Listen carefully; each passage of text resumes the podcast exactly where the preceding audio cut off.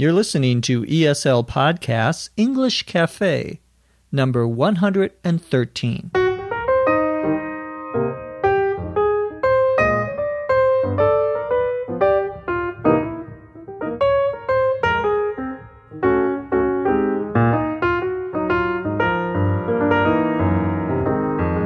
This is English as a Second Language Podcast, English Cafe, episode 113. I'm your host, Dr. Jeff McQuillan, coming to you from the Center for Educational Development in beautiful Los Angeles, California. Our website is eslpod.com. Take a look today and download the learning guide for this episode. You can also take a look at our new ESL Podcast blog, where you can get the latest information and some additional help in learning English. Our topics today are going to be Gallaudet University, a very interesting university here in the United States that you may not have heard of. We're also going to talk about radio call signs in the U.S., what they mean, and how you can understand them better. As always, we'll answer a few of your questions. Let's get started.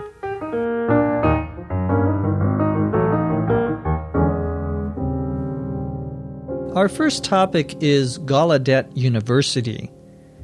This is a university that is supported in part by the U.S. government it's located in Washington, D.C., and has been around for about 150 years.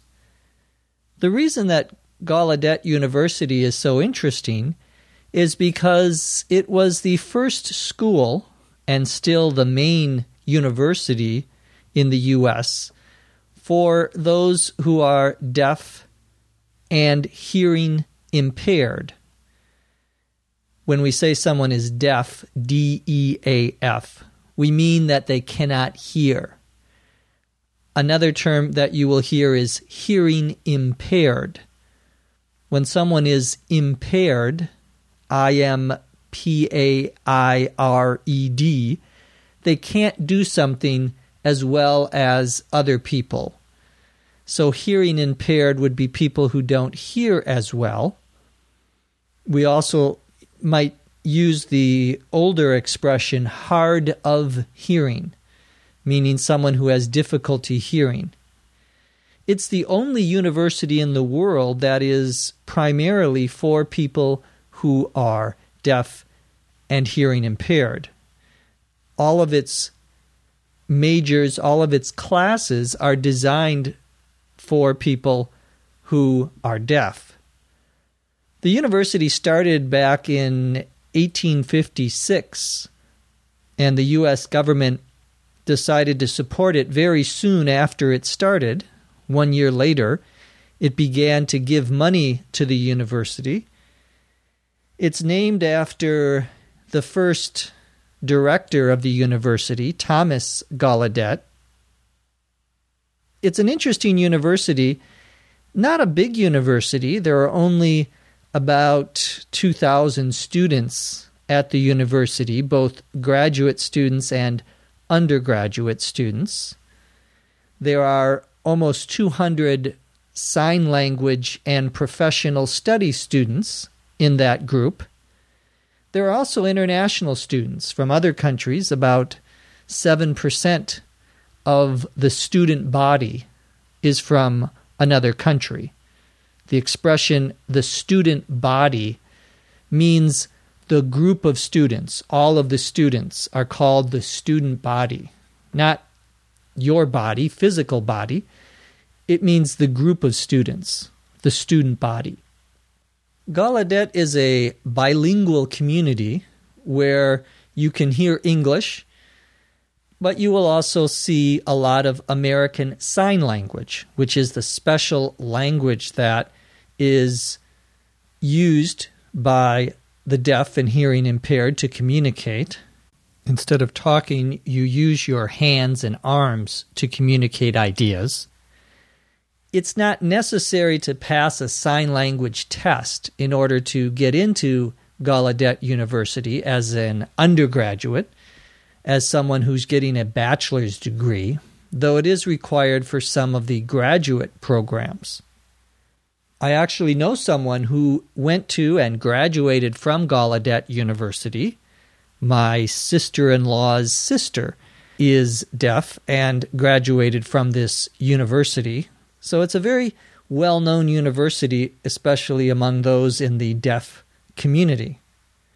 It's also well known because there was a controversy about Gallaudet College or Gallaudet University. It involved the president of the university. Back in 1988, the president of the university decided to resign, and so the university had to appoint or select a new president. We use that verb to appoint when we are referring to some official position, usually a high position in an organization or in the government.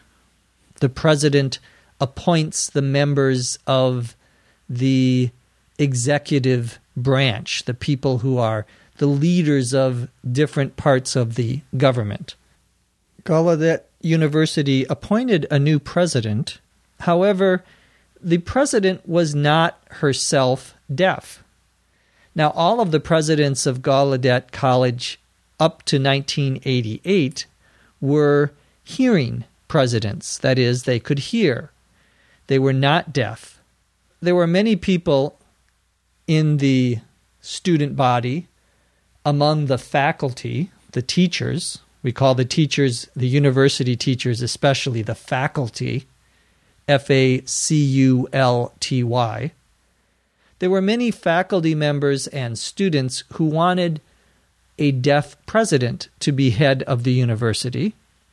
So there was some very public demonstrations. Now, it's important to understand that in American university culture, although there are political protests, just like at every university probably in the world, it's not as an important an activity as it is in other countries. It's very rare, for example, for the students to go on strike, to stop going to classes, to stop the university from functioning.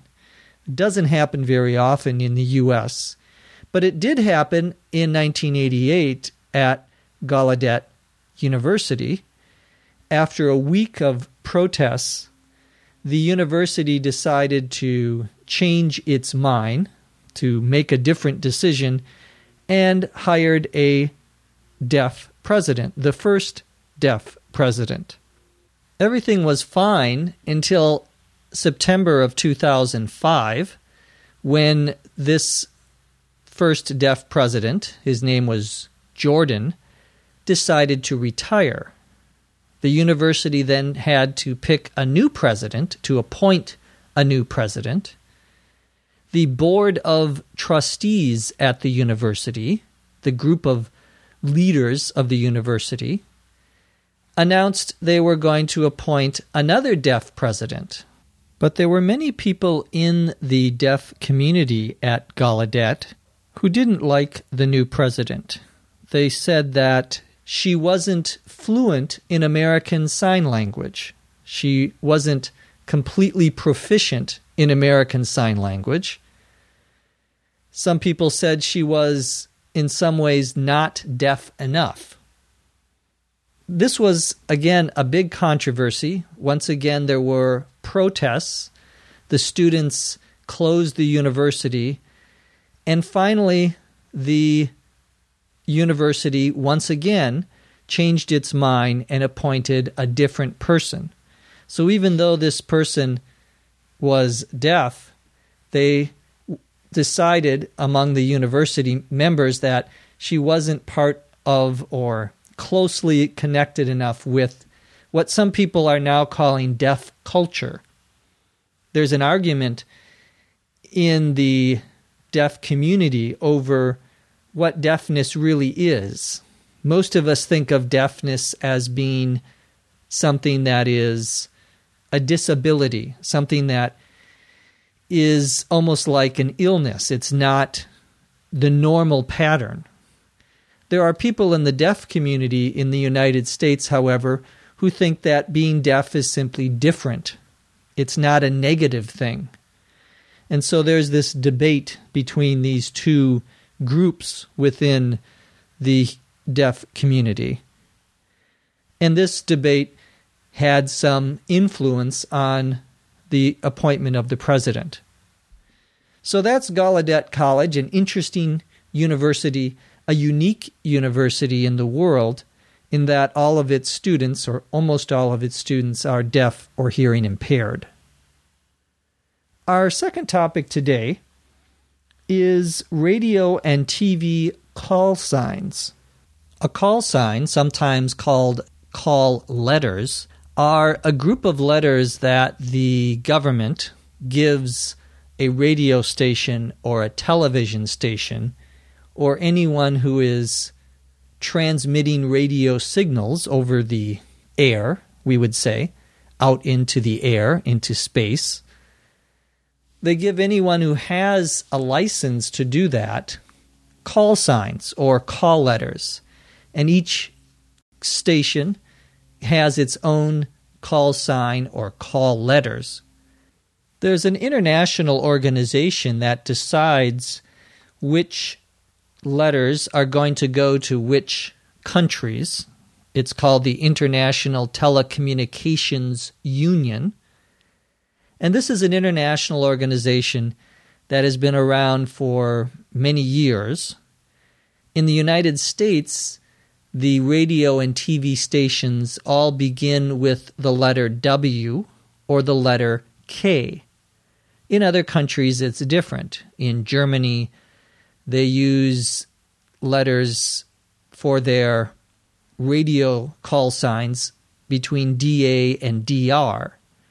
In Great Britain, they use the letter G and so forth. So every country has its own letter or set of letters.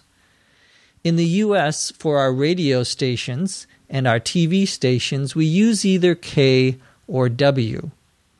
Now, when radio first started back in the early 20th century, there wasn't any regulation, any organization in the government that was giving licenses, at least some of the early stations. So there was some confusion about what letters were going to be used.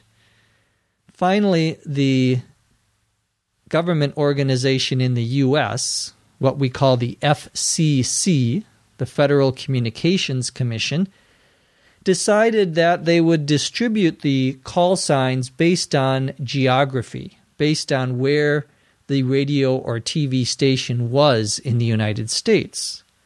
Now, if you've seen a map of the United States, you probably know that in the middle of the United States, there's a long river that divides the U.S. in two halves. This is the Mississippi River. It begins in Minnesota and ends down in Louisiana, in New Orleans. The Mississippi River then was the dividing line. It was going to divide the K's and the W's. Everything that was east of the river, so the eastern part of the U.S., would use the letter W, and everything west of the Mississippi would use the letter K. Now, there were some stations that had already started and already picked a different letter, a K or a W, and these stations were grandfathered in there's a verb to grandfather someone. You know, a grandfather is your father's father. But the verb to grandfather means we are going to let you continue doing what you did before, even though we changed the law. For example, when I was 19 years old, I could drink legally in the state of Minnesota.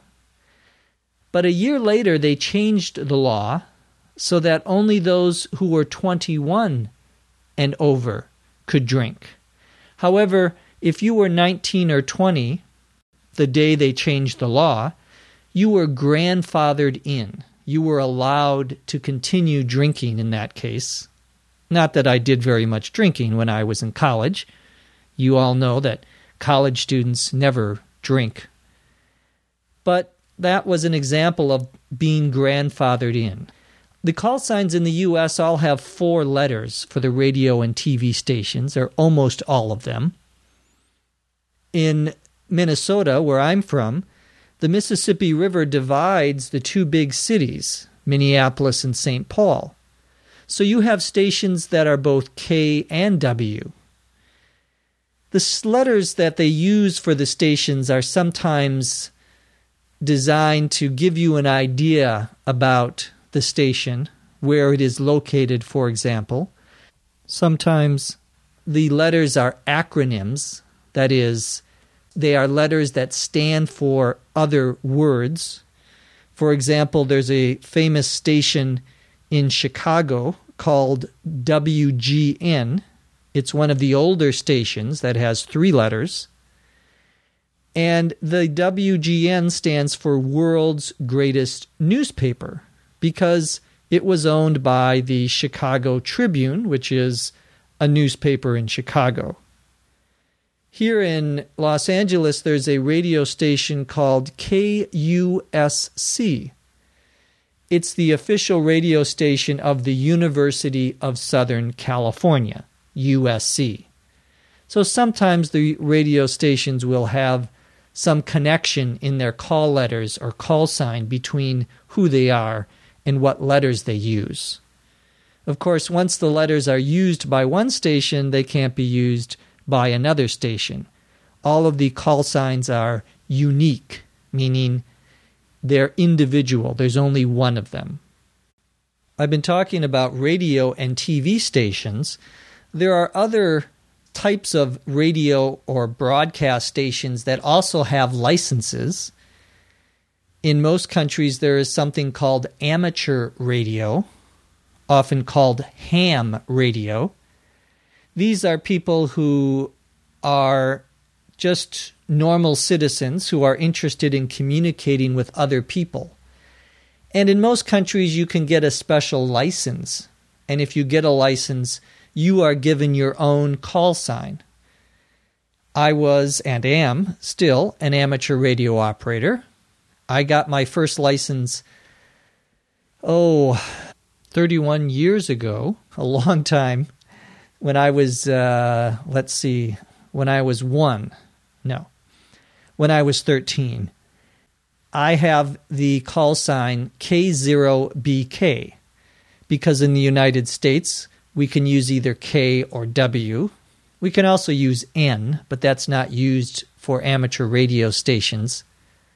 Ham radio stations also have numbers in addition to the letters, and the number is based on where you live from 0 to 9. 0 is in the upper Midwest, in Minnesota, for example, is in the zero part of the country. So my license was K0BK. I moved to California, but I have kept my old license. I haven't changed the number. Just don't tell the Federal Communications Commission that I moved. Now let's answer a few of your questions.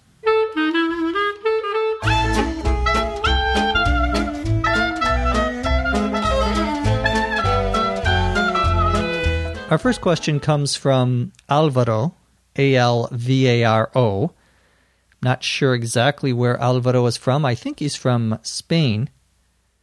Alvaro wants to know the differences when using the words outfit, gear, and equipment. Let's start with outfit. O U T F I T. Outfit always refers to clothing, things on your body, shirt, pants, a dress, and so forth. An outfit is normally the combination of the clothes on your body or a set of clothes on your body, usually that you put on for a specific purpose. For example, today I am going horseback riding. I'm going to ride on the back of the horse. Because, you know, here in the western part of the United States, everybody rides a horse. So I'm going to go horseback riding, but I need to put on my riding outfit. The special clothes I have, or the specific clothes I have for riding on a horse. Or you may be going to a party and someone would say, Well, what kind of outfit are you wearing? This is something women or girls might say in particular. That's a nice outfit. That's a nice set of clothes, a blouse and a skirt, for example, that is good for this specific purpose, the party. We also sometimes use outfit informally to mean a group of people who are related either in some activity or in some sort of business activity. Dave is the brains of this outfit. He's the brains, the smart person in this group. Gear, G E A R, is usually equipment, not clothing, for a specific sport for example, I'm going to climb mountains. I'm going to be a mountain climber. And I need my gear, the specific pieces of equipment I need in order to climb a mountain. Because you know, here in the western United States, everybody climbs mountains. So, mountain climbing gear would be the equipment you use. Gear can also be, for example, if you are going skiing. Someone may say you need your ski gear. The skis themselves, the poles, maybe special glasses, and so forth. Gear is also used by engineers, people who build things and design things. We need special gear to put up the new radio tower. A tower is a structure that goes up very high in the air, often has an antenna on it.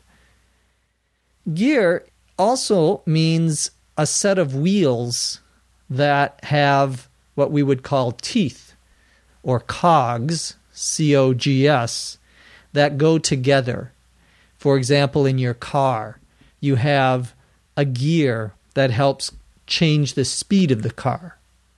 Now, I said gear is not normally used for clothing, but sometimes you will hear that word also used to refer to specific kinds of clothing for a sport. For example, if you are playing hockey, ice hockey, you may have hockey gear. It's not exactly equipment, it's the things that you put on your body to protect yourself if you are crazy enough to play ice hockey, like I was when I was younger. Ice hockey horseback riding, mountain climbing. Equipment is a general term for a set of or group of things used for a specific purpose. So it can also include this idea of gear. Equipment for example, can be used to talk about things on your desk in your office. You have certain equipment, you have a copying machine, you have a fax machine. These are types of equipment. Equipment is often used to mean any kind of machine that you use to get something done for a specific purpose. So, outfit gear, and equipment are the three words that we just talked about. Francesco, F R A N C E S C O, from Italia, from Italy, wants to know how we pronounce the words L A W and L O W. L A W is pronounced law. Law. L O W is pronounced low. Low. So we have law and low. Law is a set of rules that we follow in a society or country. Low is the opposite of high. The vowel in the word law is very similar to the vowel in the word all, call, or hall, law, law. Low is like the O in go or toe. Low.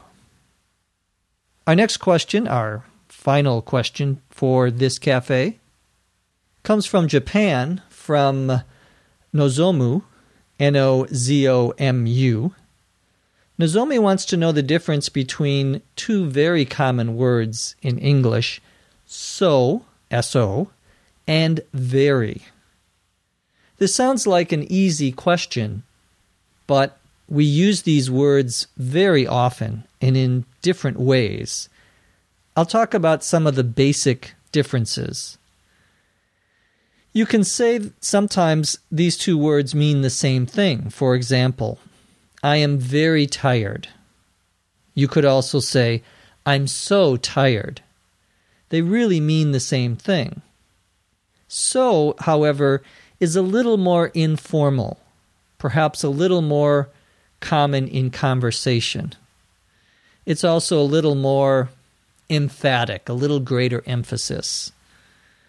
I'm so exhausted from climbing mountains and then going horseback riding and then playing hockey. I am so tired. I am very, very tired, is what I mean there.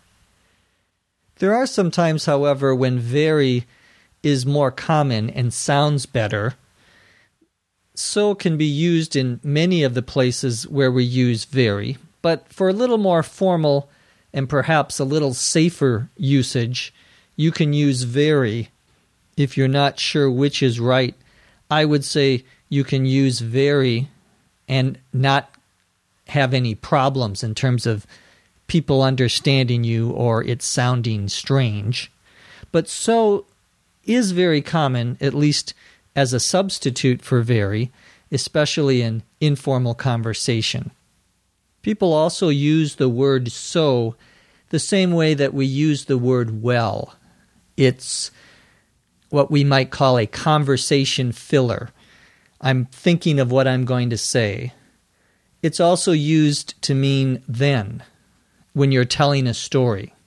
So, I went to the store and I saw my friend Jill. So Jill asked me what I was doing at the store. There we use the word so as a way of continuing the story or saying the next thing in this story. So, if you have a question or comment for the English Cafe, you can email us. Our email address is eslpod at eslpod.com. From Los Angeles, California, I'm Jeff McQuillan. Thanks for listening. We'll see you next time on The English Cafe. ESL Podcast English Cafe is written and produced by Dr. Jeff McQuillan and Dr. Lucy Tse. This podcast is copyright 2007 by the Center for Educational Development.